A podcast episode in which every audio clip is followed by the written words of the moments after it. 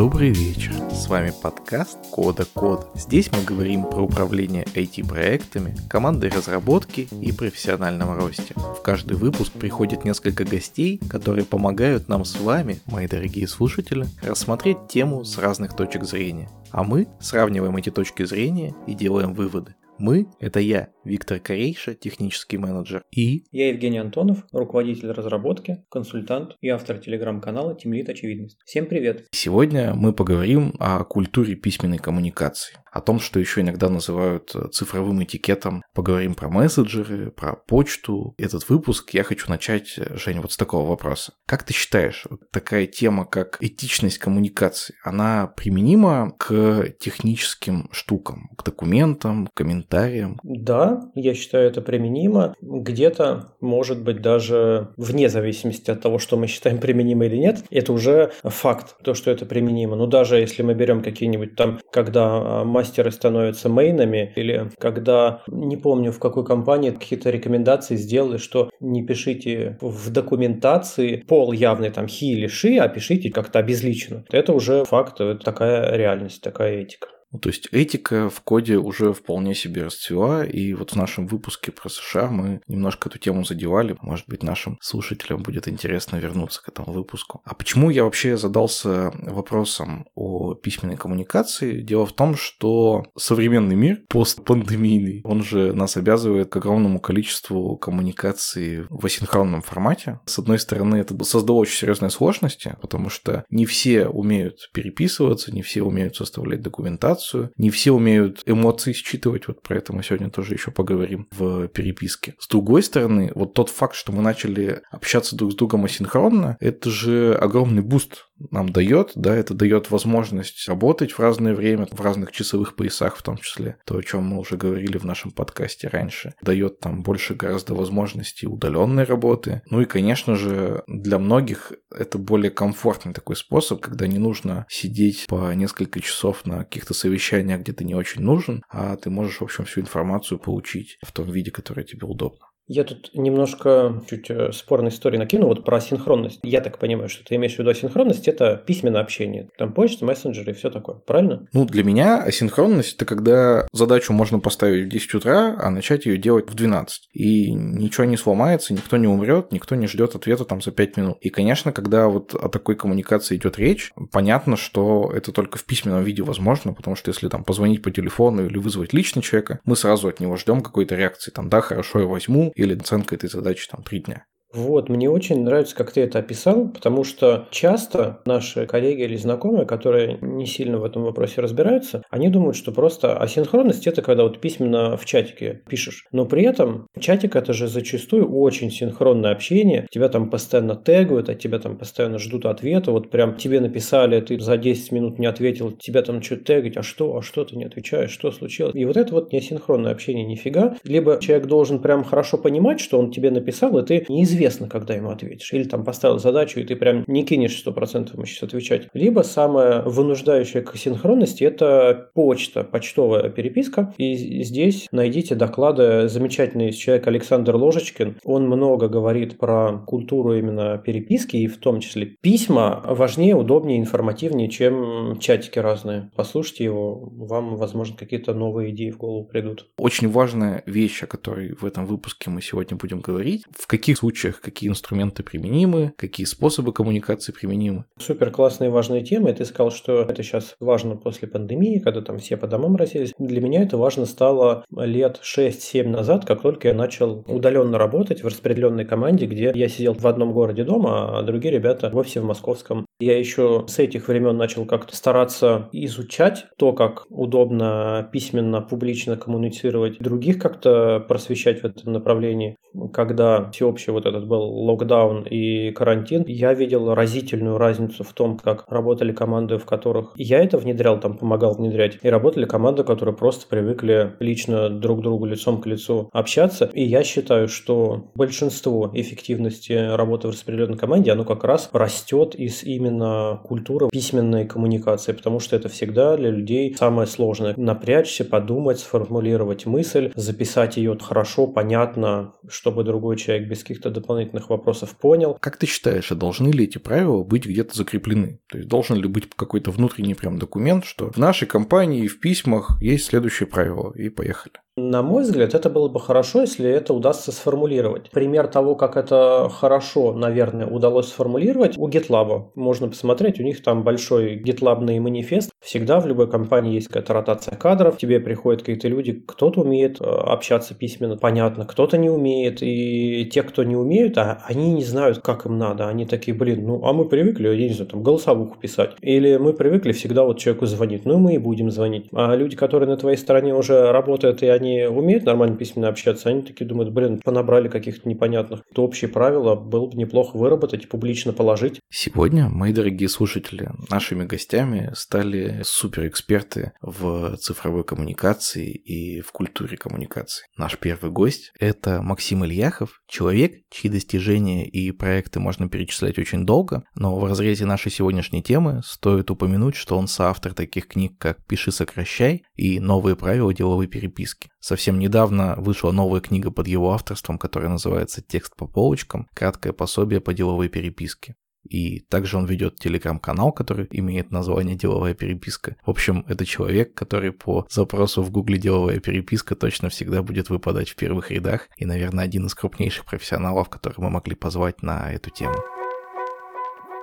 Меня зовут Максим Ильяхов, я вообще редактор. Профессионально я занимаюсь улучшением чужого и написанием своего текста. Но в более глобальном смысле я изучаю то, как люди общаются, как они добиваются своих целей в общении, в переписке, в устном общении, в пропаганде, в коммуникациях, типа там в блоге, в бренд-медиа, в соцсетях. Моя задача делать так, чтобы люди лучше друг друга понимали и были более эффективны, когда друг с другом общаются. У меня есть несколько книг об этом. Одна из книг называется «Новые правила деловой переписки», а вторая вот буквально сейчас выходит выходит, называется «Текст по полочкам». Это тоже книга про деловую переписку. Я много тренирую компании, в основном IT-компании, о том, как писать хорошо. И вот книга как раз о том, как писать хорошо, если ты работаешь в офисе, если ты айтишник, если ты занимаешься общением с другими людьми, в основном письменно и на удаленке. До прошлого года в моей компании все сидели в офисе, и большая часть коммуникации была устной. Ну, то есть можно было подойти, ткнуть пальцем в монитор, что-то рассказать, показать и так далее. Когда резко нам сказали всем срочно уходить на удаленку, ну, вот там был какой-то день, когда все, завтра все выходим удаленно, в общем-то, у нас случилась катастрофа. Мы поняли, что мы друг друга не понимаем, приходится все время созваниваться, собирать крупные группы, конференции. Мне кажется, что с такой проблемой столкнулось огромное число людей.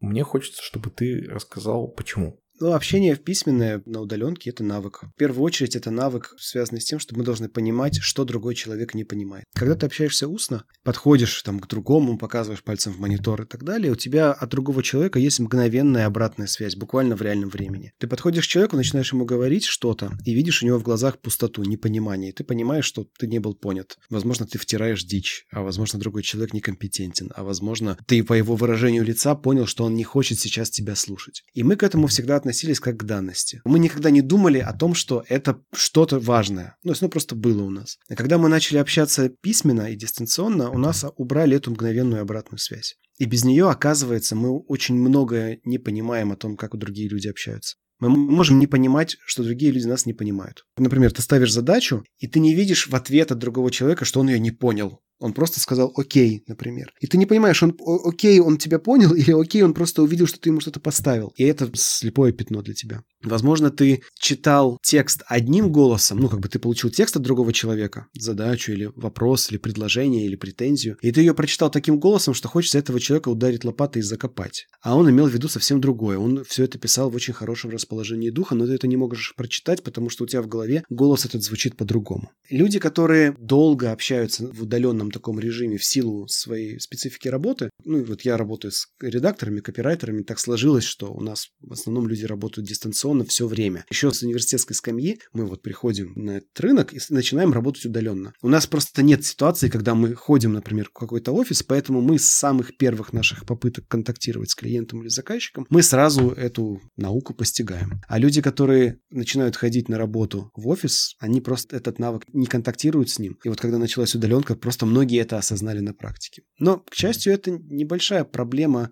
скажем так, это проблема в моменте серьезная, но она довольно легко решается. Там нужно просто исследовать каким-то очень ограниченным, простым инструментом, правилам, и все будет хорошо.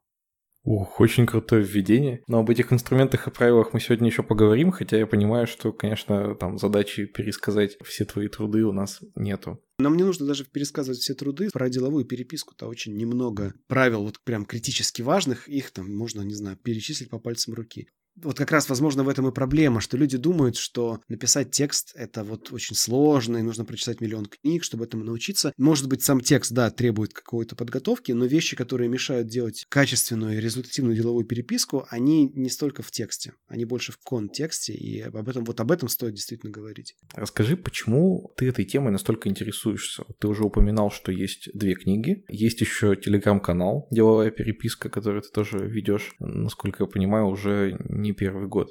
Почему для тебя эта тема настолько важна? Я занимаюсь вообще тем, как люди общаются. И не только в деловой переписке. Я занимаюсь всем этим. Просто есть такая сфера, как деловая переписка. Она довольно ограниченная, она понятная. Вот она начинается в момент, когда ты утром открыл почту, и заканчивается, когда ты вечером почту и чаты закрыл. Или не закрыл, да, что тоже может быть проблемой. Это интересная сфера. Это отдельная история от, например, пропаганды, это отдельная история от рекламы. Просто там есть свои законы жанра, свои правила, и это интересно. Когда мы говорим о культуре деловой переписки, подразумевается, что может быть какой-то набор правил, гласных или негласных. Вот как ты считаешь, должно быть в компании какой-то кодекс? Вот так мы пишем, вот так мы не пишем. Начнем вообще с понятия правила. Ты наверняка слышал, ну все слушатели наши слышали понятие этикет ну, там, цифровой этикет вы, возможно, слышали, или просто этикет. И мы понимаем этикет обычно так, что если ты знаешь какие-то определенные правила и действуешь по ним, ты типа молодец. Но я предлагаю посмотреть на это немного по-другому. Ты, например, общаешься с незнакомым человеком, вообще незнакомым. Вы впервые с ним контактируете. И ты не знаешь, какие у него привычки, интересы, как он работает, в какое время он отвечает на письма, как он разбирает почту. Ты ничего об этом человеке пока что не знаешь. И этикет – это та штука, которая помогает тебе в ситуации вот такой неопределенности повести себя плюс-минус адекватно. Если, например, я разбираю почту строго по ночам, но ты мне написал в середине дня, я не буду думать, что ты как бы дурачок какой-то, который ведет себя неадекватно моим представлениям о переписке. Потому что я понимаю, что с точки зрения общего делового этикета писать письмо днем правильно, а ночью неправильно. Логично? Угу. То есть этикет в первую очередь это про то, как действовать в ситуации неопределенности. Идем дальше. Внутри компании этой неопределенности меньше, то есть определенности больше. Мы знаем, чем мы занимаемся, мы знаем, как мы друг с другом общаемся, там, на ты или на вы, какой у нас средний возраст сотрудников, какая у нас внутри культура, стиль общения, в какому графику мы работаем. Кто-то работает с 12 до там, 10 вечера, кто-то работает с 6 утра. Мы больше друг о друге знаем, но все равно мы чего-то не знаем друг о друге. Ну, например, мы можем не знать, как другому человеку удобно, чтобы мы поставили ему задачу письмом или чатом. Вот в этой ситуации внутри корпорации, внутри компании могут быть правила, которые этот вопрос регулируют. И если мне, например, удобнее, чтобы ты мне поставил задачу чатом, но компания мне говорит, слушай, ну вот у нас принято, чтобы все задачи были отмечены в таск-трекере или все было в почте. Я понимаю, почему от меня просят, чтобы я эти задачи принимал в почте. То есть правила помогают повысить уровень определенности в компании, и это на самом деле очень важно, чтобы люди, которые работают в компании, четко понимали, чего от них ожидают.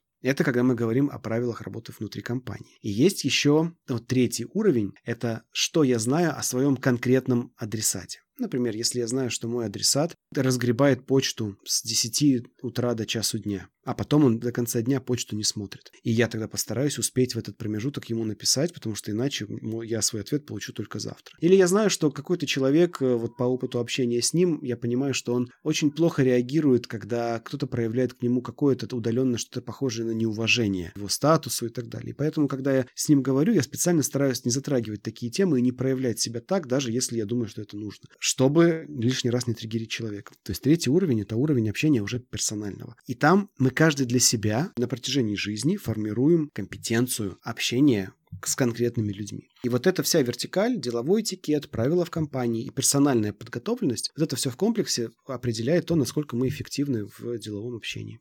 Но не все же к эффективности относится. Ну, то есть, если я пишу там на «вы» с маленькой буквы или на «вы» с большой буквы, мне кажется, наверное, это не сильно влияет на результат. Больше приятно там моему собеседнику это получить или не очень. Это очень хорошее наблюдение. Потому что у тебя сейчас было разведено результат и приятно. Ну вот представь себе, что есть такая вещь, как намагниченность. И есть три человека, первый, второй, третий. Вот первый со вторым намагничены так, что их тянет друг к другу. Потому что, например, они старые там университетские кореша. Или один другому занял деньги, а тот отдал ему вовремя. Или они в баре водку пьют. И у них, в общем, хорошие отношения. А второй с третьим, у них наоборот размагниченность. Их друг от друга отталкивает. Вот один другого на дух не переносит. Вот его бесит, как тот к нему обращается. Ему кажется, что в каждом его слове какой-то вот дисреспект, да, то есть ощущение, что он его не уважает. Или он ожидает там, что тот будет писать с большой буквы, а тот пишет с маленькой. И это неприятно. И вроде бы формально все три будут между собой работать, взаимодействовать, обмениваться документами, ставить друг другу задачи, выполнять эти поручения. Ну, то есть это будет все, работа будет идти. Но вот как ты думаешь, вот какая из этих двух пар первый, второй или второй с третьим. У кого работа будет идти быстрее и эффективнее? Ну, интуитивно кажется, что кому проще общаться, те, наверное, быстрее друг друга поймут. И это выражается в, например, в скорости ответов, как быстро от, открываются твои письма. Даже сейчас, если ты откроешь свой входящий и захочешь, например, пока я что-то рассказываю, кому-то ответить на письмо, ты выберешь тех людей из, своего, из своих входящих, кто тебе приятнее всего. И это на самом деле очень-очень сильно влияет на результативность общения, отношения, контекст, сложившаяся история, вплоть до того, что, не знаю, кто с тобой водку пьет, а кто тебе говорит, что водка это яд, да, если ты, например, увлекаешься этим делом. Это влияет на результативность общения общения, а мы же говорим про результативность, мы не говорим там про этикет как таковой, мы говорим, как добиваться своих целей. Контекст, отношения – это невероятной силы, невидимый при этом фактор, который влияет на результат. Ну и все-таки у нас с разными коллегами вот этот контекст разный. То есть у меня не может быть единого списка правил, как я пишу абсолютно всем.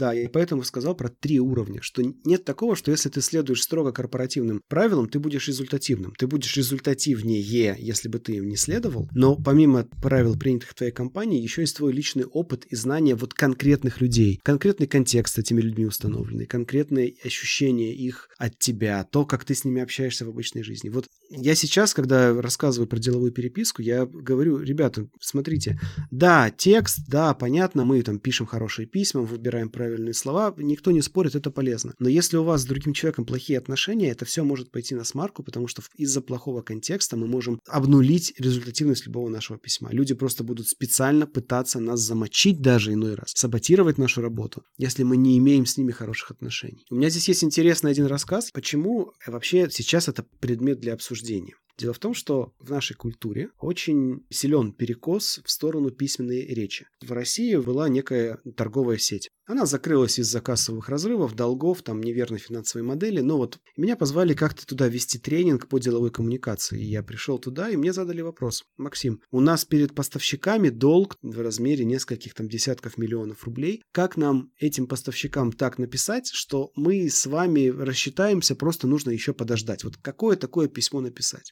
И надо понимать, да, что компания в долгах, суммы долгов большие, и многие из этих поставщиков не крупные супер там мега дистрибьюторы товаров, а это маленькие какие-то предприятия, мастерские, малый бизнес, грубо говоря.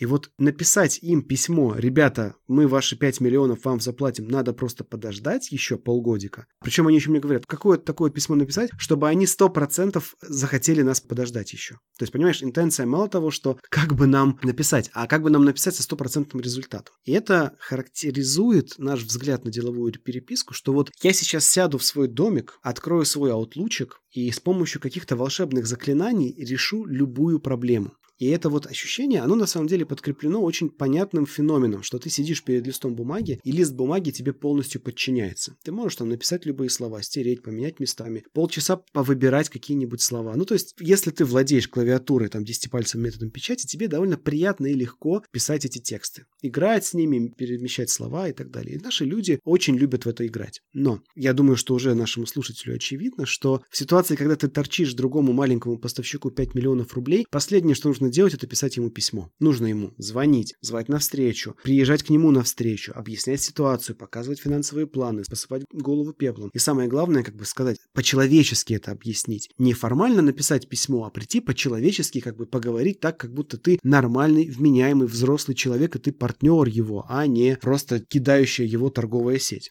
тот момент, когда я оказался в этой ситуации, меня пронзила вот эта мысль, что у нас люди готовы заплатить очень большие деньги, чтобы их научили писать писать хорошие письма, вместо того, чтобы пойти и лично поговорить с человеком. Ты наверняка видел такой мем, типа два человека общаются, надо уточнить что-то у клиента. Я написал ему письмо. Да позвони, это будет в сто раз быстрее. Я написал ему в мессенджер. Да позвони, это в сто раз быстрее. Я уже написал ему в личный телеграм. Да, бог господи, возьми да позвони. Вот у нас люди боятся, не то чтобы боятся, а некоторые люди с большой неохотой идут на личный контакт. И вот этот перекос в сторону письменной речи против личного контакта, он создает у нас очень, мне кажется, вредную привычку все проблемы пытаться решить письмом, а далеко не все проблемы можно эффективно решить письмом. И люди пытаются решить письмом все проблемы, они закапывают себя еще глубже, и они в итоге думают, что им нужно развивать деловую переписку, то есть навыки письменной коммуникации, а им нужно развивать эмоциональный интеллект, переговоры и просто обычную бытовую житейскую смелость, просто взять трубку и поговорить с проблемой проблемным поставщиком или с проблемным контрагентом и просто выяснить все словами. А это сложно, потому что нужно быть в моменте, нужно иметь хорошее внутреннее состояние, нужно быть в хорошем настроении, или нужно иметь достаточную какую-то реактивность психики, чтобы, ну или, по крайней мере, хорошее самообладание, чтобы когда ситуация начнет накаляться, чтобы ты это поймал и сказал, так, о, я не хочу сейчас, чтобы это эскалировать, там, чтобы это был конфликт, давай успокоимся, да, то есть это гораздо сложнее, чем двигать слова на листе бумаги.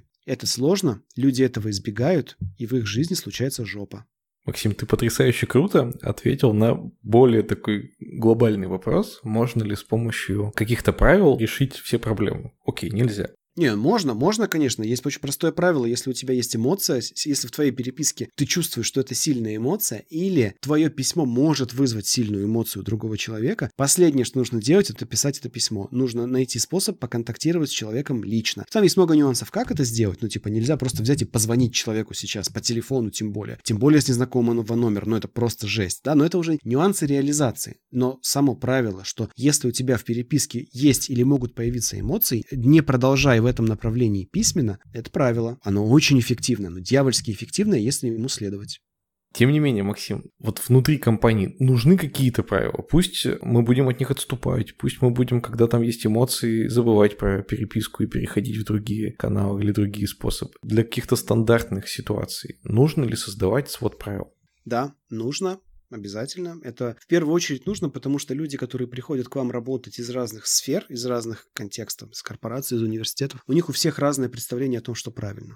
И правила эти должны охватывать в первую очередь базовые процессуальные вещи, а именно, как мы ставим задачи, как мы даем комментарии, как мы совместно работаем над документами, где мы эти документы храним, что делать, чтобы совместно обсудить документ, как собираются встречи, кто отвечает за митинг ноутс после встречи, есть ли у нас такой жанр, где эти митинг ноутс пишутся, как они кому рассылаются, кого мы ставим в получателя, кого мы ставим в копию, как мы решаем конфликты, ну, там, недовольство по поводу работы, когда и в каких ситуациях мы подключаем руководителя к переписке, а когда это этого делать нельзя, как именно мы подключаем руководителя к переписке. И еще, ну, можно назвать там, не знаю, пару десятков таких принципов. Они от компании к компании могут меняться, потому что, ну, например, у кого-то встреч нет, а у кого-то нет митинг ноутс, а у кого-то руководителя нельзя подключать. Ну, типа нюансы, да? Но в целом это процессуальные вещи, то есть ответ на вопрос, как у нас принято работать. И к этому могут добавиться правила как у нас принято общаться. Очень плохо, когда у тебя много правил о том, как делать, потому что тогда они как бы прескриптивны, то есть ты как бы должен действовать строго по инструкции, а ты не можешь инструкции прописать все. Я бы скорее делал правила как сборник возможных ошибок.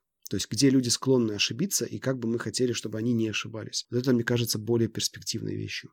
Я бы хотел несколько типовых историй произнести и просто услышать твое к ним отношение. Первый в моем списке — это, например, смайлики в переписке. Вот кто-то считает, что это совершенно недопустимо, а кто-то, наоборот, довольно активно их использует. На твой взгляд, в каких ситуациях допустимо, в каких недопустимо? Лично мое мнение, что смайлики допустимы в любой неформальной переписке. То есть там, где мы можем сказать «жопа», там же мы можем использовать смайлики. Вот если ты с этим человеком можешь использовать слово «жопа», если ты можешь сказать это слово, ты можешь использовать смайлик. Соответственно, с клиентом ты, скорее всего, так делать не будешь. А с коллегой, в общем-то, может быть, даже будешь, но не со всеми. Но это мое личное мнение. Внутри компании на этот счет могут быть правила. Например, в переписке с клиентом мы смайлики не используем или в отчетах при постановке задач, в документации и в, на, в текстах на сайте, а также в рассылках для коллег, мы не используем смайлики. Так может быть. Мне кажется, ты поднял интересный вопрос. Если человека всерьез раздражают смайлики, мне кажется, это ну, не, некоторый перебор. Елки, у тебя что, типа проблем других нет, кроме как раздражаться от смайликов? Это, блин, просто инструмент речи.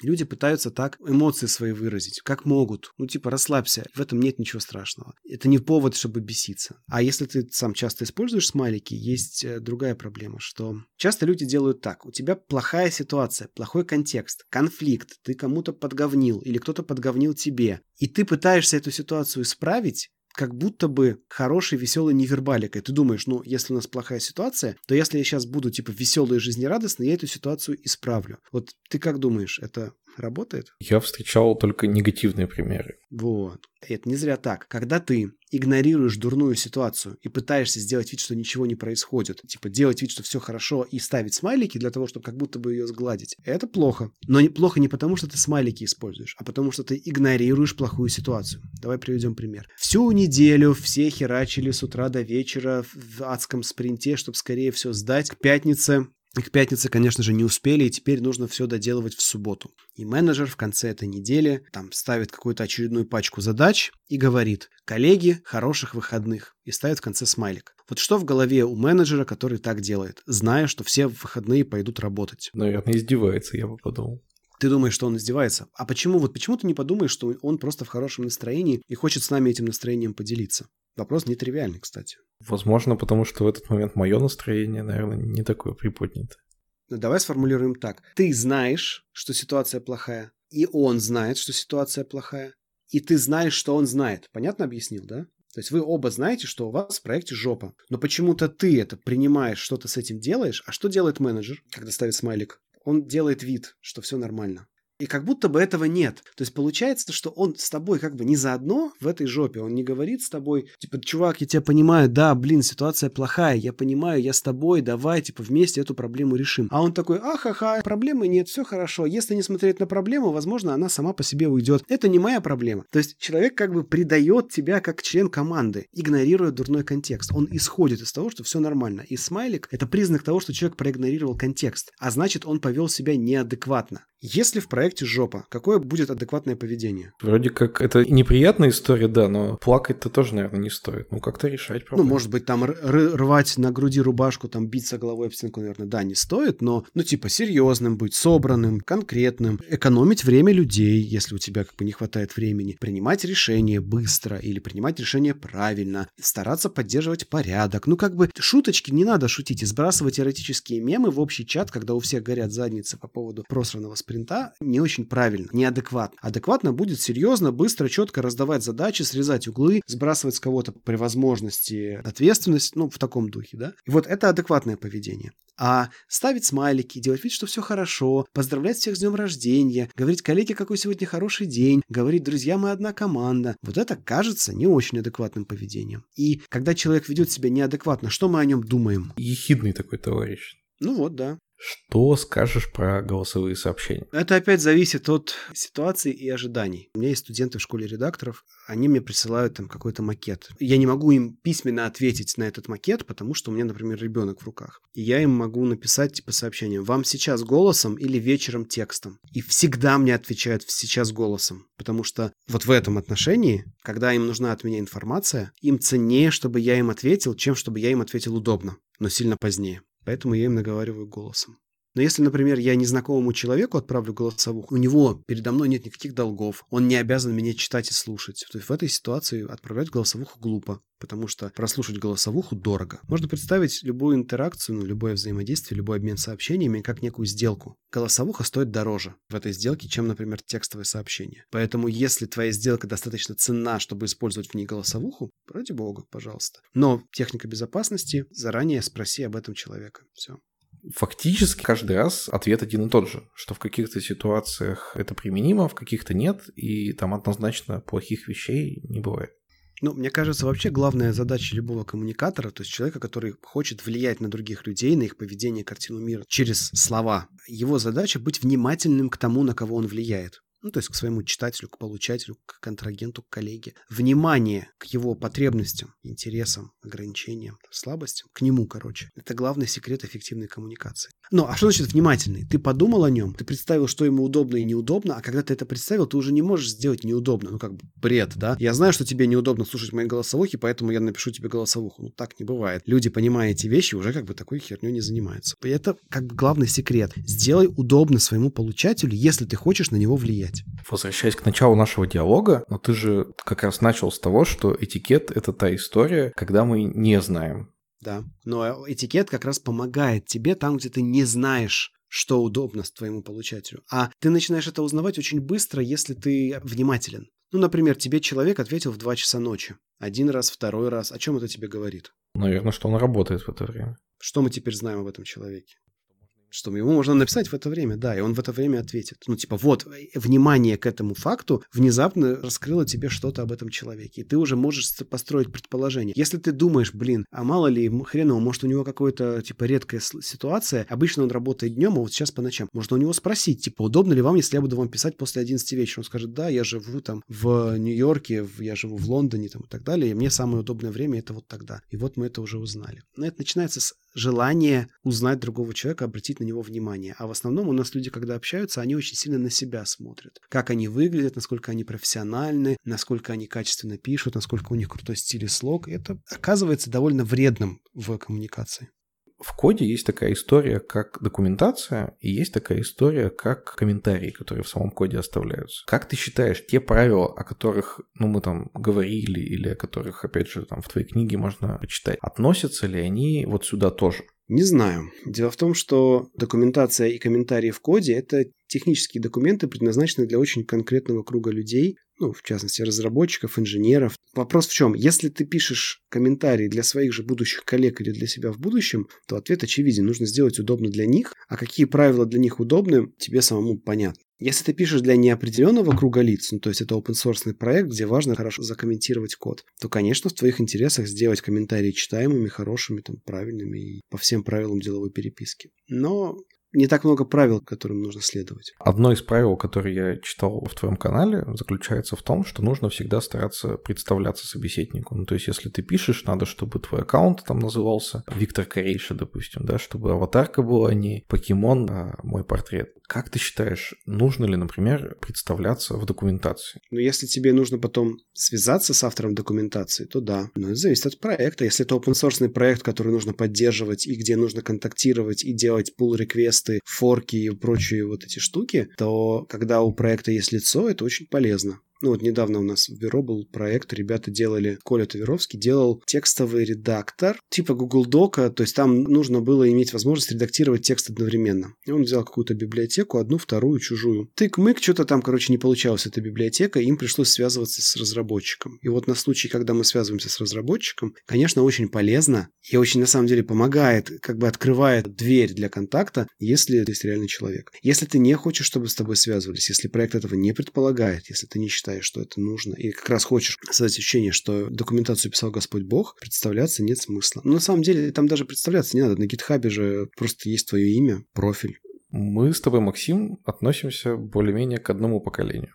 А сейчас есть ребята, которые выросли и уже работают с детских лет с соцсетями, с мессенджерами, то есть они общались письменно изначально гораздо больше. На твой взгляд, по твоим наблюдениям, проще ли им дается деловая переписка? Ну, я бы не сказал, что они переписываются с молодых ногтей, они скорее голосовухи отправляют. И им, вот тем, кто попал в эпоху голосовых сообщений, им намного сложнее. Ну, потому что у них нет достаточного опыта. Деловая переписка – это в первую очередь про адекватное поведение, а не про навык письменной речи. Ну, вот один из примеров, когда ты понимаешь, что у тебя накаляются страсти в переписке, адекватным поведением будет позвонить. И это главный навык деловой переписки, а не вставить правильные слова. Поэтому люди, которые писали с молодых ногтей в соцсетях, они имеют в этом смысле преимущество перед теми людьми, которые в интернет вышли в первый раз типа в, только в 97 году там, или в 2000 -м мы примерно на, наравне. Но люди, которым около 30-40 лет, у них просто больше жизненного опыта, чтобы адекватно действовать в деловом общении. Другое дело про компьютерную грамотность. Ну, такие же вещи есть, например, как умеешь ли ты пользоваться Google Доком или какими-то там, не знаю, инструментами типа Notion для совместной работы, или ты оставляешь комментарии в Word, или ты оставляешь комментарии по тексту письма и желтым там и красным выделяешь. То есть, если взять там, не знаю, мужчину 50 лет, который много лет проработал в банке или в юркомпании, часто заметишь такую фишку, они отвечают друг другу цветами. Встречал такую тему? И идет обсуждение какого-то вопроса сложного, многокомпонентного. Собирается планерка в почте, что уже само по себе тревожный знак. И вот эти топ-менеджеры начинают отвечать друг другу цветом. Типа, ответил в твоем письме оранжевым ты начинаешь искать оранжевый текст в предыдущем письме. И это, ну, типа, просто полная, полная, полная жопа в плане удобства использования. Но это люди такого поколения, они думают, что это нормально и эффективно. Они это взяли, типа, из ранних лет интернета, когда это был единственный способ. Они не знают про Google Doc, не знают про комментарии, не знают про Notion. Они вот просто неграмотные. И, например, вот люди, которые начали свой путь в интернете с Инстаграма, они же часто реально не знают, что там за пределами Инстаграма есть интернет. Они думают, что весь мир — это вот кнопка Инстаграма розовая вот эта. И у них жопа с кликанием ссылок, копипастом, ну, то есть просто эти люди, как слепые котята, они не могут типа, веб-страницу набрать в браузере адрес. И это гораздо большая проблема, чем неумение, например, сформулировать э, мысль письменно. Ну и грамотность, конечно, если человек хорошо учился в школе, а это от возраста не зависит, это зависит от, собственно, школы, учителя и человека. Если он хорошо учился, он будет просто более грамотно писать, его будет легче читать, и не будет этого ощущения кринжа от глубокой, грубой неграмотности. С этим тоже бывают проблемы, но это не поколенческое, это просто потому, что много людей имеют доступ к компьютерам, и они они пишут неграмотно. Это часть жизни. Слушай, ну не могу не задать тебе самый последний вопрос, раз уж мы с тобой общаемся, как специалисту по деловому этикету и человеку, который, кстати, сделал курс по холодным письмам. Я пригласил тебя в подкаст с помощью письма. Как вот оно вообще? Был ли момент, когда ты подумал, блин, что этот дурачок пишет? Нет, не было момента, оно было нейтральным, оно было спокойным, и оно не вызвало никаких негативных эмоций. На самом деле это гораздо важнее, чем какое-то супер крутое письмо. Люди часто пытаются, ну, там, даже пригласить меня куда-то, написав какое-то дико креативное письмо. А я, ну, у меня, например, внутренний принцип есть мой. Я на подкасты хожу, а на конференции бесплатно не хожу. Вот, типа, такой принцип. Потому что подкаст это вот собрался, часик поболтал, и получился продукт, а конференция это целое дело, и анонсы, и соцсети, и куча всякого барахла, и это не дает никакого выхлопа. Соответственно, в подкасты хожу, на конференции не хожу. И у меня есть принцип, поэтому если человек, который мне написал предложение с подкастом, адекватен в целом, а для этого не нужно быть там 7 5 гвоздей во лбу, нужно просто написать адекватное письмо, это несложно, то я пойду. А если там будет какой-то безумный дикий креатив, неуместные выражения, фразы, какое-то заигрывание неуместное, то это скорее нет, потому что неуместное письмо не, неадекватное, это будет неадекватный подкаст. Я не хочу такого. Ну, ты написал письмо, оно было спокойное, нейтральное, окей. Я пришел не потому, что это было крутое письмо, потому что, в принципе, я хожу на подкасты. Письмо не навредило этому но могло навредить, если бы, например, ты попытался сказать типа «Максим, как-то давно у вас не было подкастов, наверное, вас больше никто не зовет? Ну что, как подбитый летчик вы уже не пользуетесь прежней популярностью? Я могу это исправить, приглашаю вас в свой подкаст». Ну типа это вот прям первый простой способ пойти в бан сразу. Были такие прецеденты? Ну, разные бывают. Ну, люди волнуются часто, когда они приглашают кого-то, там, пишут холодные письма. И на этом волнении можно любую глупость сказануть. Ну, а так как приглашений много и людей много, нет необходимости с каждым человеком проводить психотерапию. Должен вам признаться, мои дорогие слушатели, когда я писал письмо Максиму, я, конечно, тоже очень сильно волновался и рад, что мне удалось сохранить некое хладнокровие и написать письмо так, что наш диалог все-таки состоялся. Сегодня мы говорим о некоторых трудностях, которые возникают, когда общение письменное, но нужно признать, что есть и определенные бонусы. Например, можно успокоить свои чувства и написать письмо так, как ты бы сделал это с холодной головой. Ну а в нашем диалоге не раз звучал такой термин, как цифровой этикет. И вторым нашим гостем стал крупнейший специалист по цифровому этикету Ольга Лукинова, у которой в канале «Цифровой этикет» есть на данный момент целых 96 правил того, как же нужно общаться. Давайте послушаем, нужно ли эти правила, на ее взгляд, внедрять в каждой компании. А еще у нее есть целая книга «Цифровой этикет». Меня зовут Ольга Лукинова. Я последние 10 лет работаю пиарщиком. Сейчас я руковожу отделом маркетинга и информационной политики Московской высшей школы социальных и экономических наук, которая больше известна как Шаненко. 10 лет я занимаюсь цифровыми коммуникациями, преподаю разные дисциплины, связанные с social media маркетинг, с эм, комьюнити менеджментом и так далее в Runhix. И 5 лет последних я занимаюсь цифровым этикетом. Я веду телеграм-канал про цифровой этикет, я написала книгу про цифровой этикет, сейчас я пишу диссертацию про цифровой этикет. В общем, цифровой этикет наше все. Почему эта тема цифрового этикета тебя настолько сильно заинтересовала? Ну, в какой-то момент я просто поняла, что работа пиарщика, по сути, это писать письма, отвечать на письма, звонить кому-то, отвечать на звонки. И если это делать не круто, то, в общем-то, ничего не получается. Мы тратим очень много времени, тратим много сил, а результата никакого. Поскольку, по сути, у очень многих людей современных работой становится коммуникация, то очень важно, чтобы эта коммуникация не отнимала времени, не отнимала энергии, сил, не бесила. И мне хотелось изначально просто вести телеграм-канал для своих коллег, с которыми я работаю каждый день, чтобы они знали, как правильно писать письма и как правильно писать в мессенджер. Но оказалось, что эта тема интересна гораздо большему кругу людей, что тема актуальна, и поэтому дальше я стала в нее погружаться. А есть что-нибудь, что, например, я лично человеку могу сказать, а этому же человеку там написать в мессенджере или как-то в онлайн-звонке, это уже не очень этично? Ну, такого, конечно же, много. Это регулируется не цифровым этикетом, а это регулируется просто, мне кажется, эмпатией и чувством уместности той или иной коммуникации. То есть, например, критику лучше не писать в мессенджере, потому что критику лучше высказывать лично. Наши эмоции пройдут, да, а вот там наша несдержанность останется навсегда запечатленной э, в мессенджере. А, но есть другие примеры, которые, мне кажется, гораздо более интересные. Они не про то, что можно сказать, а что нельзя, а про то, как расходится представление о подобающем поведении в цифровом мире и в реальном мире. Мой любимый пример. Когда я кого-то вижу, то вообще-то вежливо, если я скажу там «привет» или там «здравствуйте», и дождусь, пока человек со мной поздоровается, потому что таким образом я налаживаю коммуникацию, я показываю, что я готова общаться, а, получаю обратный сигнал, а готов ли общаться человек со мной, и дальше мы продолжаем беседу. Вот так действует все в реальном мире, где главное установить вот этот контакт. В цифровом мире считается, наоборот, крайне невежливым и некорректным, если я пишу «привет» и молчу, потому что я таким образом заставляю человека лишний раз отвлечься, не излагаю ему сразу суть своей просьбы, а просто дергаю его лишними уведомлениями. И вот здесь мы видим такой пример, как цифровой этикет и обычный этикет расходятся. Вот там, если покопаться, можно еще какие-то примеры найти, но вот довольно показательный пример, что иногда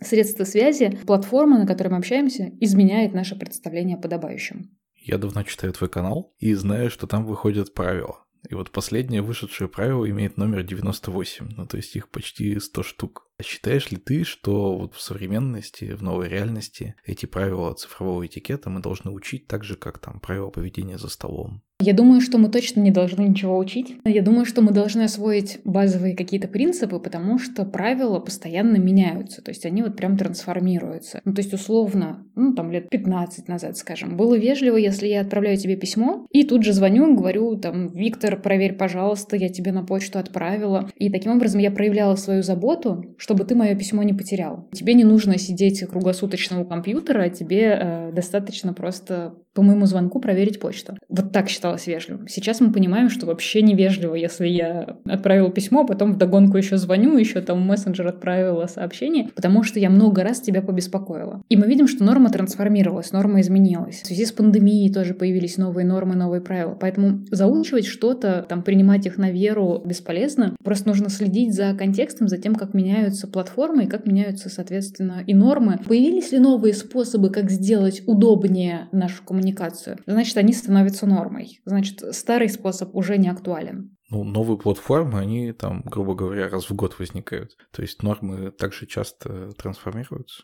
Э, в общем-то, да. Ну, то есть смотри, появился Клабхаус. Буквально через несколько недель появились тут же статьи, которые рассказывали, как быть в Клабхаусе этичным собеседником. Ну, там что, отключайте микрофон, когда говорите, поднимайте, хлопайте ладошкой, да, машите ладошкой, если вы согласны, там делайте так, сяк. И вот эти правила сформировались для этой платформы. Когда начали активно появляться вот эти вот статьи, рекомендации про то, что нужно отключать свой микрофон в Клабхаусе, если вы не говорите, то, в общем-то, стало очевидно, что вообще-то точно так же нужно вести себя и в Зуме. Если ты не говоришь, то просто отключи свой микрофон, чтобы никому лишних шумов не посылать и не портить коммуникацию. Получается, что новая платформа создала правила для старых платформ. Да, может быть, не создала, а закрепила или обнажила, ну, то есть как бы показала, как было бы нам удобнее. Плюс каждая новая функция, которая выходит, например, в мессенджере, она формирует новые правила. То есть когда, например, Telegram ввел функцию отложенной отправки сообщения, то сразу стало невежливым, втройне невежливым стало писать по рабочим вопросам в нерабочее время. Потому что там можно еще объяснить, что какая-то супер важная мысль пришла, которую там важно не забыть. Но когда есть встроенная функция, которая позволяет отправить это сообщение в комфортное для собеседника время, то тогда все уже непростительно писать в нерабочее время по рабочим вопросам. А где находится источник истины? Ну вот ты говоришь, что там вышел Клабхаус и появилось новое правило. А оно вот где появилось? Есть какой-то словарь далее для цифровой коммуникации? А, вы знаешь, это главный вопрос, который меня занимает, потому что мне всегда интересно, как мы понимаем, что правила сложились. И я для себя выделяю там 9 источников, про все не буду говорить, но есть книги по деловому этикету. И в современных книгах по деловому этикету, которые вообще-то совсем про другое, уже появляются первые рекомендации, как себя вести в связи с, с смартфонами, с гаджетами, с э, ноутбуками. Есть две книги по цифровому этикету. Одна моя, одна Виктории Турк, американки, которая вышла, ну, у нас книги вышли примерно одновременно, и оно так или иначе сейчас является такой отправной точкой, от которой многие отталкиваются. Есть опросы, и для меня опросы — это источник нового знания про то, сформировалась какая-то норма или нет. Потому что, например, мне в какой-то момент казалось, что лайк стал очень многозначным. То есть я могу поставить лайк для того, чтобы сказать, ты мне нравишься, я тебе сочувствую, сопереживаю, я тоже так думаю, я рядом с тобой. Но когда я спросила, например, а уместно ли поставить лайк, если кто-то пишет про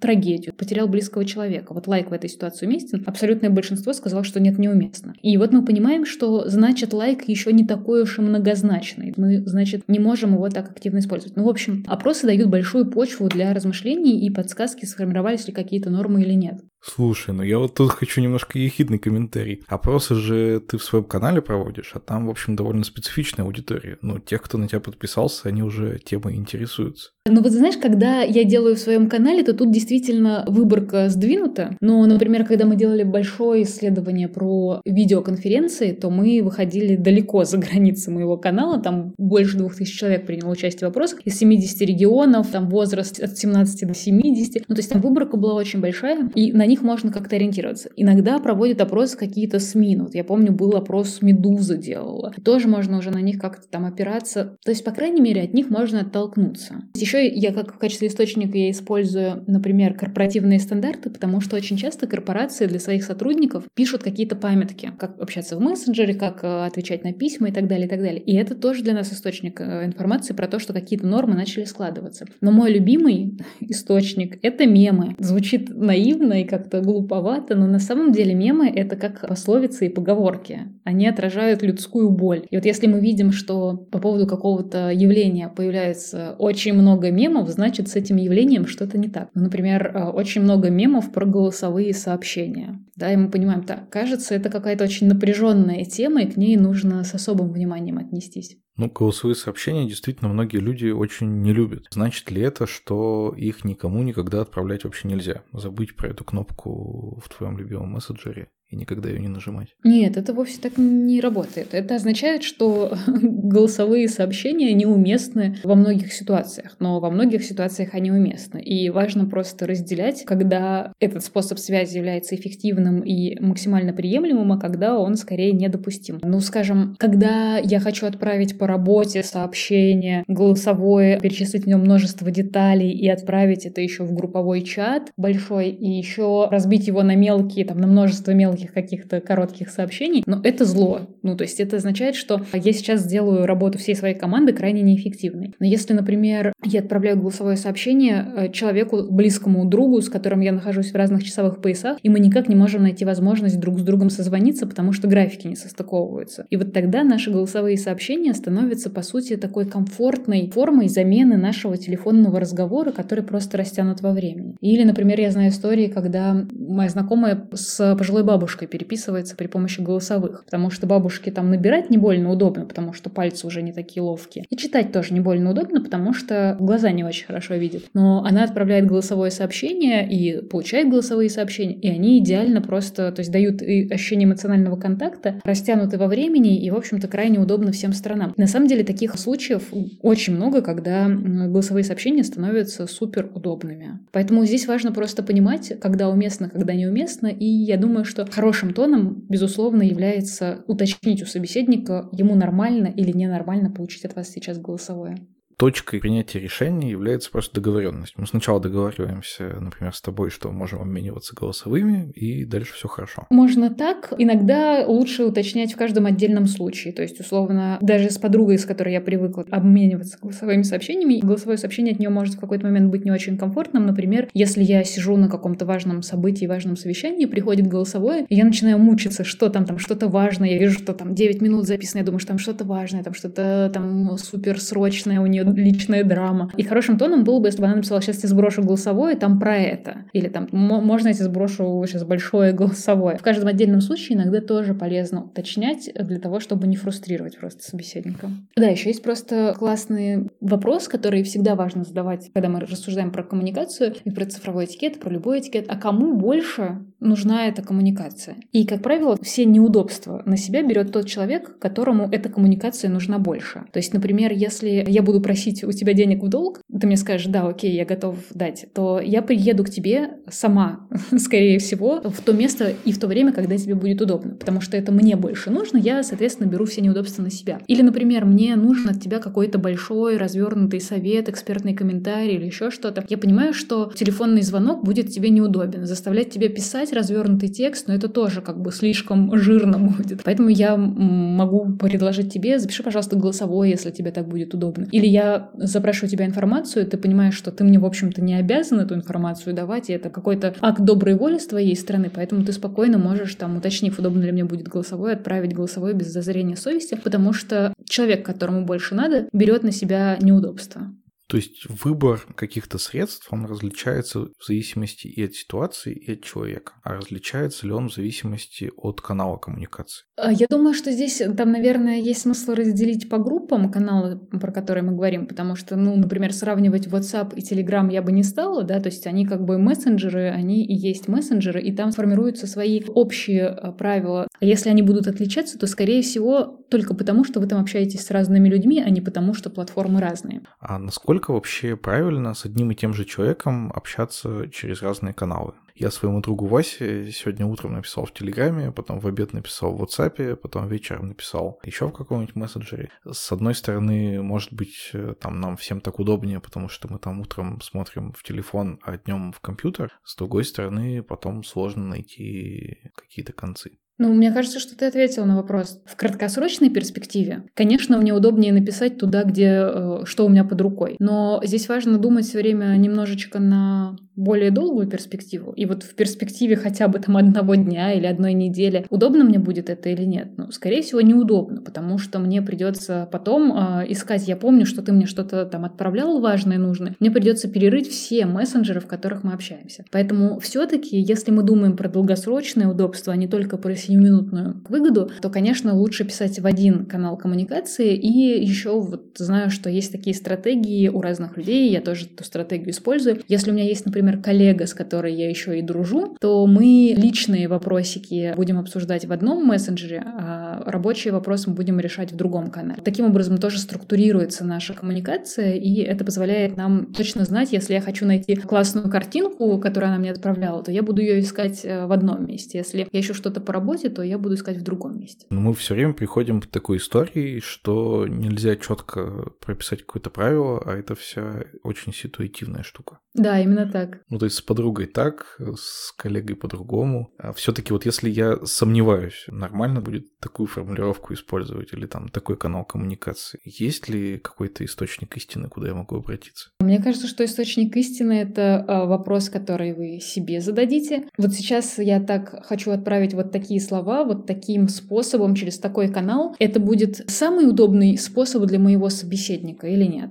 И вот если я понимаю, что да, это максимально удобно не только в в сиюминутном разрезе, но и в долгосрочной перспективе, то тогда да, я поступаю именно так. Другой источник знания — это договоренности и контакт, когда мы спрашиваем прямо человека, тебе удобно через этот канал общаться или через другой? До скольки можно писать сообщение? А что, если я голосовое отправлю? Это вообще-то тоже для нас источник такого знания. И по сути, мне кажется, что это будет критерием истины, потому что даже те правила, которые я писала в телеграм-канале пять лет назад, сейчас я иногда их вспоминаю или вижу, перед глазами они у меня появляются, я понимаю, что м-м, кажется, что-то изменилось с тех пор, поэтому никакого источника, мне кажется, в ближайшее время такого вот прям надежного, такого железного не будет, и здесь главный критерий — это удобство и забота о собеседнике. Так, подожди, то есть из 98 правил первые 15 уже недействительны? Ну, надо перепроверить, кстати. Я вот э, книгу свою не заглядываю, потому что очень боюсь, что там уже что-то устарело. Я думаю, нет, я лучше не буду расстраиваться, я ее не открываю на всякий случай. Но в правила можно заглянуть. Но на самом деле, правда, многое меняется, в том числе благодаря тому, что появляются новые функции в мессенджерах или в почте. То есть раньше, например, не было функции тоже отложенной отправки письма по почте. Вот она появилась, и все, теперь правило сформировалось новое. Поэтому мне кажется, что главное здесь держать руку на пульсе и как-то просто проявлять эмпатию, проявлять взаимное уважение и думать про удобство собеседника. Слушай, но при этом очень много людей так прям супер воинственно воспринимают. Петя, можно я тебе отправлю голосовое? Голосовое? Мне? Да ты там. Я вот довольно часто с такой реакцией встречаюсь, а ты? Но здесь все довольно легко объяснимо, потому что здесь нарушается один из важных принципов этикета, цифрового этикета, принцип симметрии. То есть принцип симметрии состоит в том, что комфортно проходит коммуникация, когда мы общаемся примерно одинаковыми средствами, примерно в одинаковой тональности, примерно одинаковым способом. Ну вот ты меня спросил, да, в начале, например, как комфортно общаться, на ты или на вы? И мы с тобой сейчас нормально общаемся на ты. Но было бы странно, если бы, например, ты мне говорил вы, а я тебе говорила ты. То есть сразу здесь такой дисбаланс, э, асимметрия появляется, и она вызывает напряжение. Вот голосовое сообщение, оно тоже вызывает напряжение из-за того, что там нарушается принцип симметрии. Я тебе отправлю голосовое, мне в этой ситуации будет удобно, потому что я где-то шла по улице, торопилась, там запахавшимся голосом тебе что-то надиктовала, а тебе будет неудобно, потому что тебе сейчас придется это слушать гораздо дольше, чем ты бы это сообщение читал. И плюс еще там мои ахи-вздохи, э, заикания и все такое. Принцип симметрии нарушается, тебе некомфортно, это вызовет у тебя напряжение. То же самое, например, когда говорят про Zoom, и многие начинают спорить, рассуждать, а нужно ли включать камеру, а что если я включила, а он не включил. И напряженнее всего ситуация, когда один, э, у одного камера включена, а у другого не включена, потому что как раз нарушается принцип симметрии. То есть один выбрал для себя какие-то комфортные и безопасные условия, а другой почему-то, наоборот, включил камеру и страдает. Вот в этой ситуации обоим будет некомфортно на самом деле. Поэтому, мне кажется, здесь очень важно соблюдать эту симметрию и про такое обоюдное удобство думать. Ты проводишь мастер-классы и лекции по деловой переписке. Поделись, пожалуйста, какие самые частые ошибки и проблемы у слушателей. Мне кажется, что они довольно типичны, если не идти в глубины, где скрываются неструктурированные тексты, непродуманный вообще месседж, то есть что мы хотим сказать, кому мы хотим сказать. Даже на внешнем очень формальном уровне мы сразу можем увидеть множество ошибок. Ну, например, когда э, отправляют письмо и не помечают тему письма. И человек получает письмо без темы или в теме письма стоит срочно, асап, важно и так далее. Мы таким образом доставляем неудобства человеку и себе, в общем-то, потому что через неделю, через месяц мы просто не найдем это письмо в своем ящике. Более того, в этом срочно или асап содержится манипуляция, потому что я тебе как бы говорю, бросай все свои дела, твои дела совершенно не важны. Вот это дело самое важное, которое я тебя сейчас прошу сделать. То есть э, тема письма должна быть максимально конкретной, точной, понятной. И главное, что человек ее должен понять, даже если не откроет само письмо. Он должен знать, про что это будет письмо. То есть такой главный принцип. Там другая ошибка распространенная распространенное — это приветствие. Вообще-то, если честно, по нормам деловой переписки здороваться, в общем-то, не обязательно. Важно назвать человека по имени, но в целом здороваться в письме не обязательно. Но э, многие здороваются, здороваются неправильно. Например, есть такой любимый оборот многими, который звучит, я думаю, ты знаешь, доброго времени суток. Это катастрофа, потому что, конечно, здесь есть и грамматическая ошибка, здесь есть и там лексическая ошибка, здесь есть просто неуместное словоупотребление, потому что вообще-то это такой офисный сленг начала двухтысячных. И я знаю людей, мне пишут об этом в комментариях в канале, что «А, если мне приходит письмо, которое начинается со слов «доброго времени суток», то я сразу отправляю письмо в э, корзину или вообще постараюсь никогда с этим человеком дела не иметь». То есть мы понимаем, что вообще-то приветствие может играть такую роль, иметь большое значение. Есть ошибки, связанные с обращением к человеку. Иногда мы бываем невнимательны к тому, как представляется человек, и дальше изменяем его имя. Он нам говорит там «Привет, я Витя». И это означает, что ты хочешь, скорее всего, чтобы я называла тебя Витей. Там по какой-то причине Виктор в нашей коммуникации неуместно. Но я думаю, что нет, наверное, там, надо полностью тебя назвать и обращаюсь к тебе Виктор. И наоборот, когда ты говоришь «я Виктор», а я тебе говорю «привет, Витя». Потому что э, форма имени сразу обозначает дистанцию между людьми. То есть как, в каком модусе я с тобой готов разговаривать. Я Ольга Владимировна или я Оля, или я Ольга. И более того, многие не любят какую-то форму своего имени. Некоторые имена не те, чем кажутся, ну, например, там, если нам кто-то сказал, что она Наташа, девушка нам сказала, что она Наташа, то лучше называть ее Наташа, потому что она может быть Натальей или может быть Натальей, и это разные имена, и очень часто девушки с такими именами э, обижаются, когда мы неправильно называем их. Или, например, там София, Софья, да, или Аля. Когда девушка говорит, я Аля, то как нам угадать, кто она? Альбина, Алина, Алевтина. В общем, правильное имя в переписке тоже крайне важно. Не будем продолжать. Там просто дальше большой-большой список. Список бесконечный, правда. Грамотность в современной переписке насколько важна? Вообще грамотность важна. Это показывают э, опросы, которые я проводила. Я понимаю, что я проводила опросы в канале со смещенной выборкой. Но прям абсолютное большинство, когда я спрашиваю, что у вас бесит в деловой переписке, абсолютное большинство говорит про ошибки. Прям ошибки раздражают. И ошибки раздражают по той причине, что если я пишу с ошибками, это означает даже не то, что я безграмотная, а то, что я поленилась исправить ошибки, когда писала сообщение. Потому что, ну, у всех на компьютерах, в телефонах, да, везде есть этот автоматический редактор, который который как минимум подчеркивает нам ошибки. И если я отправила письмо, не исправив ту или иную ошибку или опечатку, это означает, что я как-то с пренебрежением отнеслась к этой коммуникации и просто э, не потратила лишних пару секунд на исправление ошибки. Поэтому грамотность важна, и э, времена, когда люди намеренно демонстрировали, даже грамотные люди намеренно искажали язык для того, чтобы показать, что коммуникация в цифровом мире — это какая-то другая коммуникация, которая требует другого языка. И тогда появились эти «привет, медведь» и все такое. Подонковский язык, так называемый. Подонковский язык, да. Это время ушло, ну, то есть потому что тогда мы, он создавался, этот язык, из-за того, что мы не понимали, что за виртуальная реальность такая, что это за виртуальный мир. Это было карнавальным пространством, да, если э, использовать терминологию Бахтина. Это было карнавальное пространство, где люди могли прикидываться другими людьми, да, люди могли быть персонажами, могли сохранять свою анонимность. И казалось, что вот для этого карнавального пространства нужен еще и какой-то другой язык, да, тоже признак карнавальности. И поэтому использовался язык не такой, как мы привыкли в обычной жизни. Сейчас эта тенденция пошла совершенно в противоположную сторону, да, и грань между э, реальным и виртуальным, она уже стирается, и поэтому язык, в общем, в цифровой среде не старается отстроиться от э, того языка, который мы используем в реальной жизни. И поэтому грамотность, конечно, важна. Хотя здесь, ну, как бы, э, я говорю, э, что она важна, но это скорее там в деловой коммуникации, да, в общении между друзьями, может быть, наоборот, э, какие-то собственные словечки, да, которые вы намеренно раз за разом пишете с ошибками, они могут быть вашей отличительной чертой. Ну, вот я люблю там писать «ну чё, ну чё», одним словом, вместо того «ну что», да, там,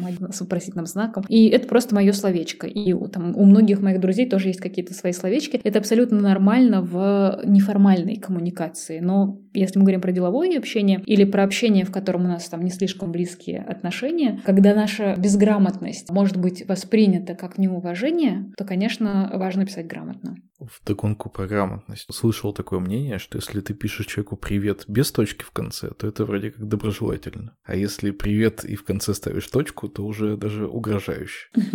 Да, есть такое про точку много дискуссий, потому что считается, что точка в конце предложения, в конце реплики, точнее, которую мы отправляем в мессенджере, она э, сигнализирует о каких-то агрессивных намерениях или о обиде человека. Почему так произошло? Потому что считается, что если я отправила какое-то предложение в мессенджере, то подразумевается, что сам факт отправки означает, что реплика закончена. Точка уже не нужна. И если там появляется точка, значит, она приобретает какую-то дополнительную семантику какую, семантику ей приписать, почему-то приписывают именно агрессию либо обиду. И причем про это проводились исследования и в Великобритании, и я проводила опрос, и очень многие действительно слышат какие-то недоброжелательную интонацию, если в конце реплики стоит точка. Ну, то есть это может быть точка после слова «привет», это может быть точка после, там, как дела, нормально, точка, да, значит, там, видимо, не очень нормально, и я как-то с обидой это отвечаю, потому что точка как бы говорит, разговор окончен, не хочу продолжать, хватит меня мучить. Это не означает, что нам нужно сейчас всем отказаться от точек. Это означает лишь, что когда вы с кем-то общаетесь в мессенджере, то постарайтесь просто посмотреть, как сам человек пишет. Если он пишет все время без точек, значит, э, вашу точку он может воспринять как какой-то такой э, знак враждебности. Если он сам ставит все время точки, то, скорее всего, он просто педантично соблюдает правила, в конце предложения ставит точку, и ваше отсутствие точки может восприниматься как небрежность, например. Поэтому думаю, что здесь с точками лучше всего ориентироваться на собеседника. Как ты относишься к открыткам в мессенджерах на яблочный спас? Слушай, это сложная тема. Когда я только начинала заниматься цифровым этикетом, то я прям довольно жестко говорила, что не отправляйте никаких открыток, не захламляйте никому ленту и так далее, и так далее. Но постепенно я начала понимать, что вообще-то, особенно вот в связи с пандемией, что вообще-то для многих а, вот эти вот открытки, они являются таким способом поддержания социального контакта. Нам очень важно быть на связи с разными людьми. И иногда эта открытка, она не означает, что я хочу поздравить тебя с религиозным религиозным праздником и требую от тебя должной религиозности, чтобы ты, значит, подтвердил мне свою приверженность той или иной вере. Нет, иногда особенно когда э, это рассылают взрослые люди, там пожилые люди, для них это способ как бы поддержать связь. Я тебя вижу, я про тебя помню, я про тебя знаю. И, в общем-то, им достаточно на самом деле отправить тоже какую-то открытку, не обязательно вступать с ними там в какую-то долгую коммуникацию, просто чтобы показать, что да, я тоже на связи, я тоже с тобой в контакте. Поэтому кажется, что если в, э, в вашей среде так не принято делать, то, конечно, так делать не нужно. Но если вам отправляет э, там, ваш пожилой родственник такого рода открытку, то отнеситесь к этому не как к нарушению цифрового этикета и норм морали и нравственности, а отнеситесь к этому как к потребности проявить контакты и почувствовать э, связь с вами. И мне кажется, что если мы так начинаем мыслить, то, в общем-то, мы становимся терпимее. Мне кажется, терпимость здесь крайне важна.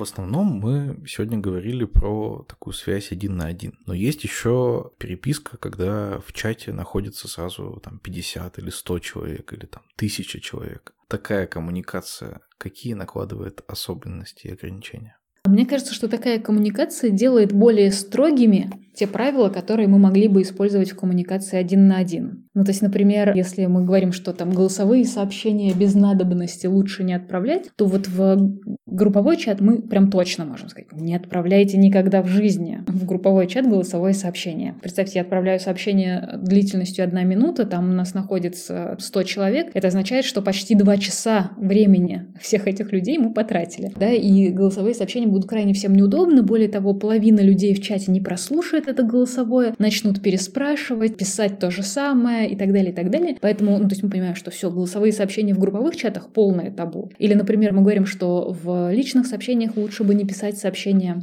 а, не разбивать их на разные реплики, да, целиком сгруппировать сообщения. Вот в групповом чате это в разы усиливается, потому что если я начну разбивать одно предложение на разные реплики, ты начнешь разбивать, еще кто-то начнет разбивать, то дальше образуется каша из наших сообщений, и невозможно понять, кто что хотел сказать. И вот просто мы можем так по каждому из правил пройтись, и окажется, что э, они просто становятся жестче. Да? То есть, например, не отправляйте смайлики, просто смайлики или просто стикеры в групповом чате, если вы хотите выразить согласие или посмеяться над чьей-то шуткой, да, кто-то там смешно пошутил. Потому что 100 смайлов подряд, которые придут в групповой чат, ну, они просто взорвут эфир, и дальше люди начнут отключать уведомления. Как только люди отключают уведомления, чат перестает выполнять свою главную функцию, перестает быть оперативным средством связи. И все в общем-то, мы приходим к тому, что теряем этот эффективный инструмент коммуникации. Поэтому каких-то особых правил нет, но просто ужесточаются все те нормы и рекомендации, которые есть по отношению к личному общению. Но есть такие вещи, которые в личном общении, в реальной жизни вообще не повторяются. Вот, например, если мы говорим про групповые чаты, если они собирались по какому-то конкретному поводу, то потом из этого чата кто-то выходит или не выходит. Вот как ты считаешь, выходить из чата, который собирался по поводу дня рождения Васи полгода назад, это хорошо или плохо? Ох, знаешь, э, я проводила опрос про это, спрашивала, и прям там голоса разделились. Ну, то есть нет единого мнения. И у меня, если честно, тоже нет мнения на этот счет.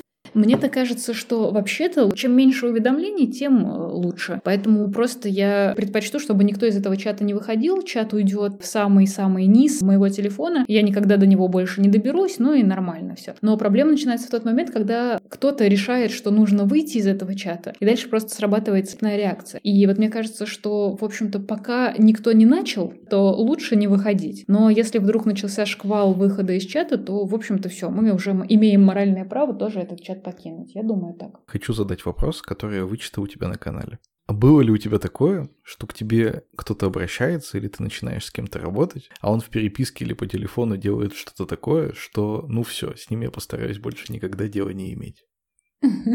Подловил меня. Слушай, эм, у меня есть коллега, я, к сожалению, не могу не иметь с ней дела, но я бы, э, я бы хотела, наверное, перестать вести такую коммуникацию. Она пишет очень длинные письма, и каждое письмо начинается со слов «коллеги». Я тут подумала, и дальше идет простыня текста неструктурированного. И ты читаешь этот текст, и ты не понимаешь, что ты должен сделать с этой информацией. Ты должен принять к сведению, ты должен броситься решать задачу, ты должен распутать этот клубок мысли или нет. И, в общем, уже многие коллеги, которые работают с нами, они вздрагивают от этих писем, по возможности стараются Э, минимизировать общение. Вот для меня критично, когда э, собеседник не думает про мое удобство и когда ему совершенно не жалко моего времени. Вот это меня очень насторожит. Порекомендуй, пожалуйста, что-нибудь нашим слушателям, которых заинтересовала эта тема, что им можно почитать, посмотреть, послушать, чтобы больше разобраться в правилах цифрового этикета.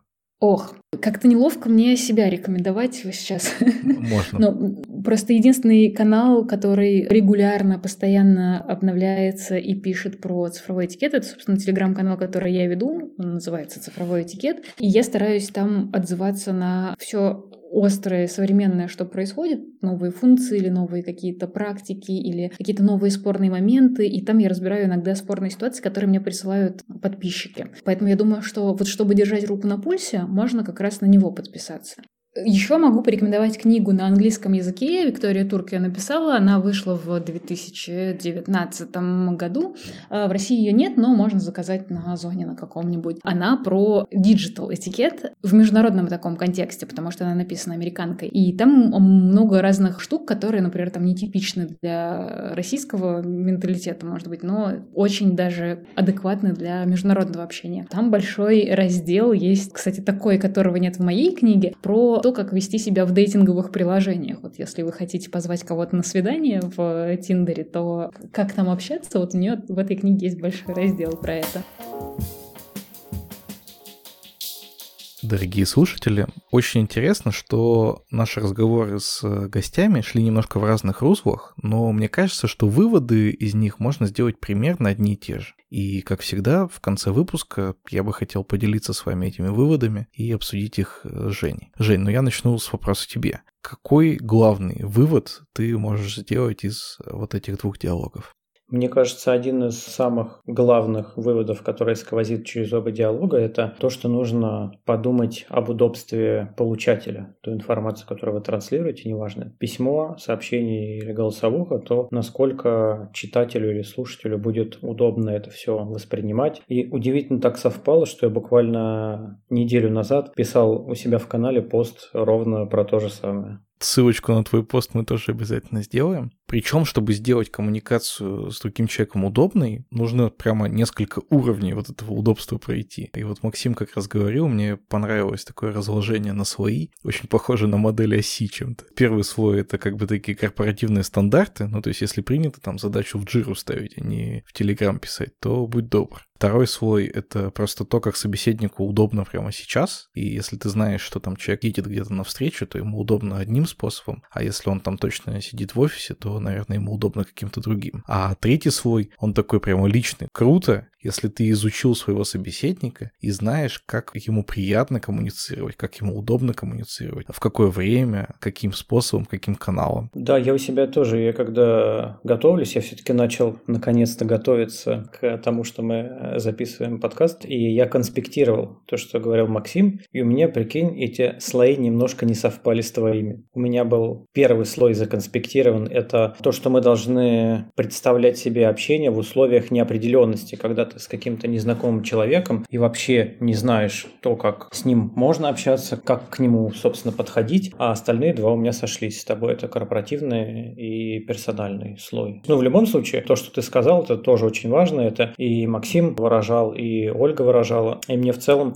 очень понравилась идея того, что вот договориться с человеком о том, как ему удобно. Самый вот такой адовый пример – это голосовухи. Много всяких шуток, мемов про то, что голосовухи вообще это ад и капец, но при этом мы видели конкретные примеры, что от Ольги, что от Максима, что в некоторых случаях голосовухи полезны и, в общем-то, хороши. Главное об этом договориться, чтобы собеседнику тоже было в этом деле комфортно. Наконец-то мне рассказали, почему такая ненависть к голосовым сообщениям. Ну, я сам их, в общем-то, тоже не очень люблю, но я сам не очень понимал, почему. А вот Ольга, мне кажется, так круто сформулировала, что вся проблема в том, что это асимметричная коммуникация. То есть человеку, чтобы записать, надо потратить мало усилий, а тебе, чтобы это прослушать, много. Ну, то есть ты должен там наушники надеть или там где-то выйти, где других людей нет. Ну, то есть это прям проблема. А у меня, кстати, есть тоже пример про голосовухи. Я раньше тоже всегда не очень хорошо относился к тем, кто записывает голосовухи. А сейчас у нас какая история? Мы делаем с женой ремонт. И у нас есть дизайнер интерьеров, которая нам часто пишет голосовухи. И сначала я думал, что это какая-то фигня. Потом я понял, что в ряде случаев это удобно, потому что есть какие-то прям настолько долгие темы для того, чтобы наговорить. Реально там 15 минут может наговорить голосовуху, которая, я не знаю, если бы она писала текстом, сколько бы она времени потратила и сколько сообщений это все улеглось, было бы непонятно. И такие голосовухи я начал ценить. Но есть э, и обратная сторона. Когда в этих голосовухе вкрадывается то, что мы явно зафиксировали, договорились какие-то размеры, цены, количество, сроки, числа, еще что-то. Если это в голосовых, это все, это просто капец, это вообще никаким поиском не найдешь. Это приходится вспоминать примерно там в голосовухе на 15 с половиной минут, где-то, может быть, на восьмой минуте она называла там какую-то цифру, и ты вот сидишь как дурачок и кручаешь голосовухи ищешь. Короче, такое. Надо, мне кажется, разделять. Где хочется поговорить, там голосовухи зашибись, а где нужно что-то прям конкретное зафиксировать. Ну или можно после голосовых. Это как митинг ноутс. Вы же провели собрание, все поговорили, а кто-то должен потом пойти и зафиксировать все это дело, чтобы ничего не потерялось, ничего не забылось, никто не отмазался, не соскочил. Общение через переписку, оно всегда сложнее, чем личное, и поэтому, чтобы сделать вот это общение эффективным, нужен определенный навык. Главное, в чем этот навык должен выражаться, что если ваше письмо может вызвать какую-то сильную эмоцию, особенно негативную, лучше вообще не пишите письмо, а просто позвоните или приедьте на встречу.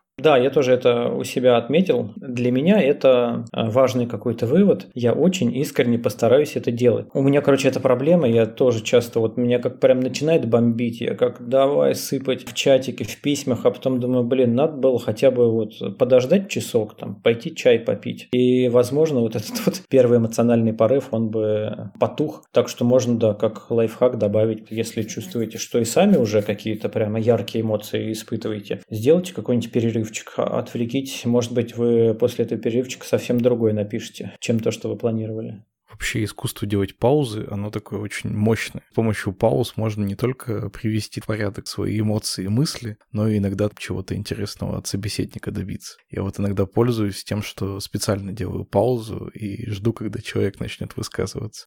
Еще один важный вывод, который я для себя сделал, о том, что содержание, оно все-таки важнее формы, и никакого волшебного способа сделать из говна конфетку, договориться о том, о чем невозможно договориться, написав волшебную фразу, в общем, не существует. Если честно, я и так об этом догадывался, но всегда же хочется верить, что есть э, какой-то волшебный профессионал, который знает способ так выстроить слова, чтобы собеседник обязательно сделал так, как тебе хочется. Или вы можете воспользоваться универсальной интерпрайзной э, корпоративным шаблоном. Пишите коллеги, доброго времени суток, эту задачу ASAP нужно сделать, заранее спасибо. Вот, и отправляйте часов в 11 вечера. Самый эффективный способ. Обязательно в копию поставить абсолютно всех. Ну да, и начальников прям непременно. Из разговора с Ольгой я сделал еще некоторые выводы для себя, которые для меня более неожиданными оказались. Все, что мы перечислили до этого, я где-то в глубине души знал, просто это помогло мне больше там как-то уложить по полочкам. То вот несколько моментов я совершенно об этом как-то не думал. И, например, меня очень удивило, что цифровой этикет, он на самом деле трансформируется и преображается никак не медленнее, чем появляются новые платформы. И даже не просто платформы, а даже какие-то просто фичи на этих платформах. Но самое ужасное не то, что он обновляется, а то, что устаревают правила, которые еще год-два назад были вполне себе в ходу, а сейчас это может быть уже ну, не очень этично, не очень приятно собеседнику, когда ты там что-то делаешь. Да, тоже меня это заставило задуматься, и то, что, да, действительно, если вы какие-то хардкодные правила используете, у вас постепенно они там будут устаревать или они как-то должны трансформироваться. Но мне понравилась мысль Ольги, что правила устаревают,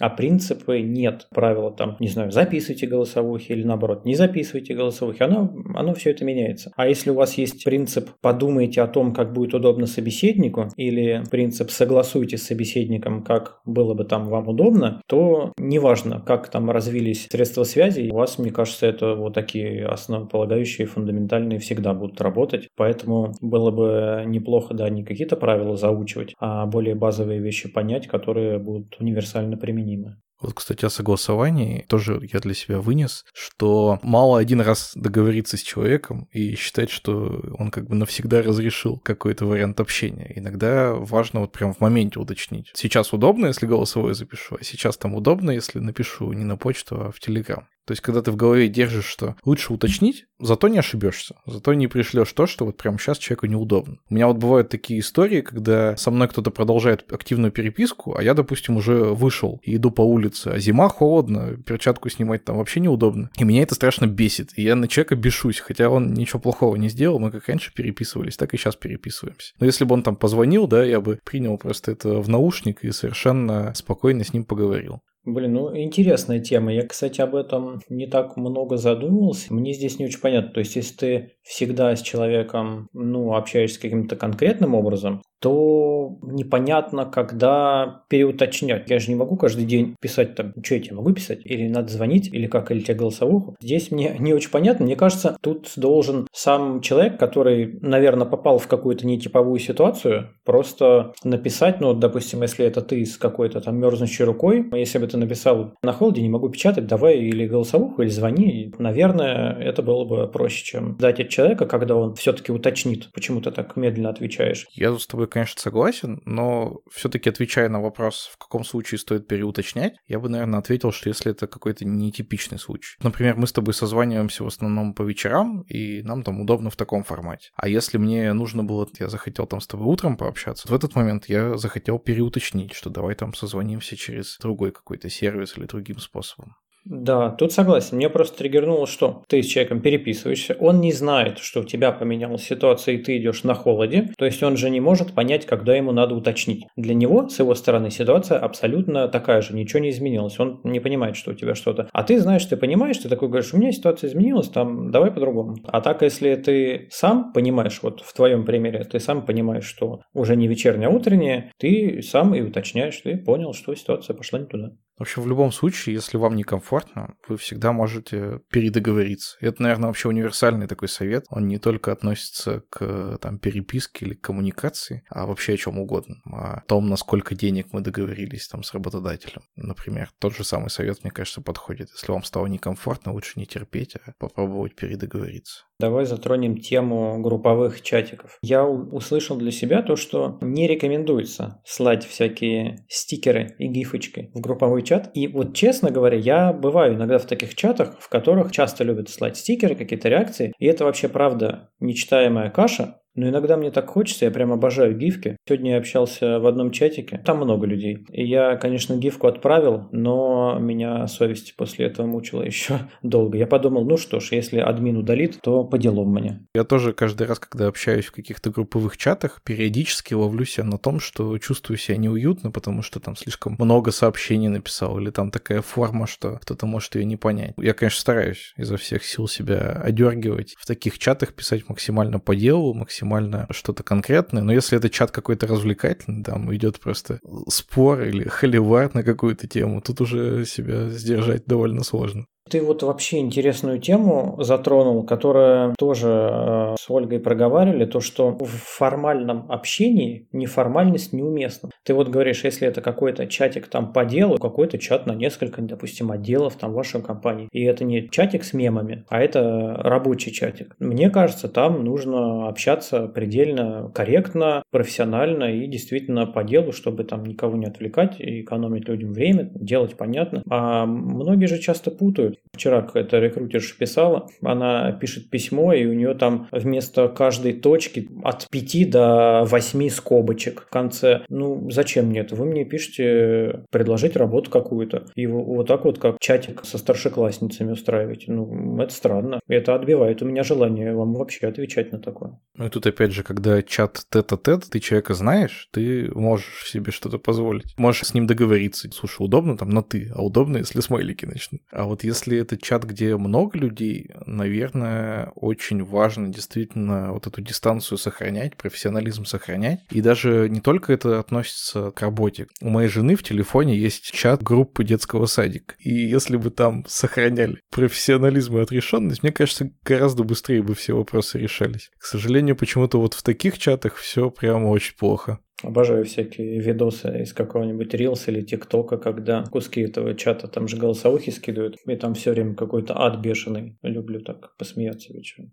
Ну и резюмируя последние выводы, хочется еще раз отметить, что однозначно плохих практик их, в общем-то, почти нет. И все зависит от контекста. Когда мы с Ольгой обсуждали про открытки рождественские или там с Днем Ангела, я-то на самом деле ждал, что Ольга так жестко объяснит, почему это ужасно. А она, в общем, так глубоко к этому подошла, объяснила, что в некоторых ситуациях это действительно важно, помогает сохранять коммуникацию, особенно там с людьми, которые не очень в цифровую эпоху еще вошли, так скажем. Я с ней вот абсолютно согласен. Люди, которые уже в возрасте, они как-то умеют свое внимание тебе оказать, ну, они там оказывают как могут. Я, знаешь, еще что хотел обсудить. В диалоге с Максимом проскакивала фраза о том, что какие-то вещи не так важно, какими словами это объясняете, но главное, чтобы вы по-человечески подходили к этому объяснению. И у него был пример, когда команде нужно было работать на выходных, а им начальник, ну что, удачных выходных, все, пока. Такого часто как-то не хватает. Кому-то там стыдно признать свои ошибки. Кто-то просто притворяется, что ничего не случилось, просто буду притворяться, надеюсь, никто не заметит. Люди же все замечают, все видят, поэтому Тут вот просто всегда по-человечески сказать, понимаю, вам тяжело объяснить, почему, потому-то, потому-то, там придется работать, давайте, могу помочь. И это как-то более по-человечески. Или признать, что из-за меня там я продолбался, теперь мне и вам нужно в напряге сидеть работать, ну давайте я от себя отдам, что могу, как-то там постараюсь сделать, извините, ну как-то по-человечески. Ты когда все это как-то так нормально объяснил, люди даже более охотно принимают эти какие-то некомфортные условия, в которые они попадают. А если ты еще и делаешь вид, что все хорошо, люди из-за тебя, может быть, в некомфортных условиях, то у них, мне кажется, прям удваивается вот этот вот дискомфорт. Им и так плохо, и ты еще мудак притворяешь, что все нормально. И еще даже не извинился, вообще какая-то хрень происходит. Я за то, чтобы всегда думать о чувствах других людей, которые они испытывают, и как-то порядочно себя вести. Я бы ту же самую мысль так сформулировал цифровое общение — это все таки в первую очередь общение. Поэтому в нем тоже важна и эмпатия, и в некоторых случаях внимание к собеседнику, и навыки переговоров, и вот эти все вещи, которые в общении тет-а-тет существуют, они, в общем, в цифровом общении никуда не деваются, и даже наоборот. Иногда им нужно большее внимание уделять, потому что некоторые вещи, которые ты автоматически передаешь, тем, что улыбаешься, когда что-то говоришь, а здесь приходится как-то дополнительно передавать. Ну, например, ставить смайлик. Смайлики вообще сложно в письме расценить. Ну, в целом в письме сложно расценивать, где там ирония, где сарказм. Так что тут, да, надо быть осторожным.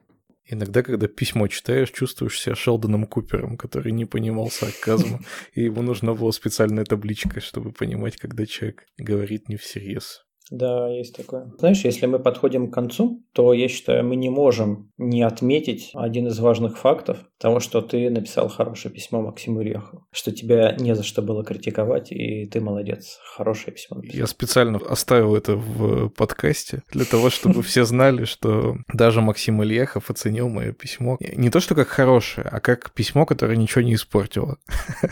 Ты можешь себе это в резюме добавить. Уже высокая оценка, я считаю, да. А на этом мои дорогие слушатели, этот выпуск большой, интересный и, мне кажется, совершенно потрясающими гостями подходит к концу. Не забывайте подписываться на канал нашего подкаста, который есть в Телеграме и называется Кода Кода Каст. Подписывайтесь на Женин канал Темлит Очевидность и обязательно оставляйте нам комментарии, подписывайтесь на наш подкаст на тех платформах, где вы его слушаете. Для нас это действительно очень важно. А на этом все. Пока-пока. До новых встреч. Всем пока. Thank you.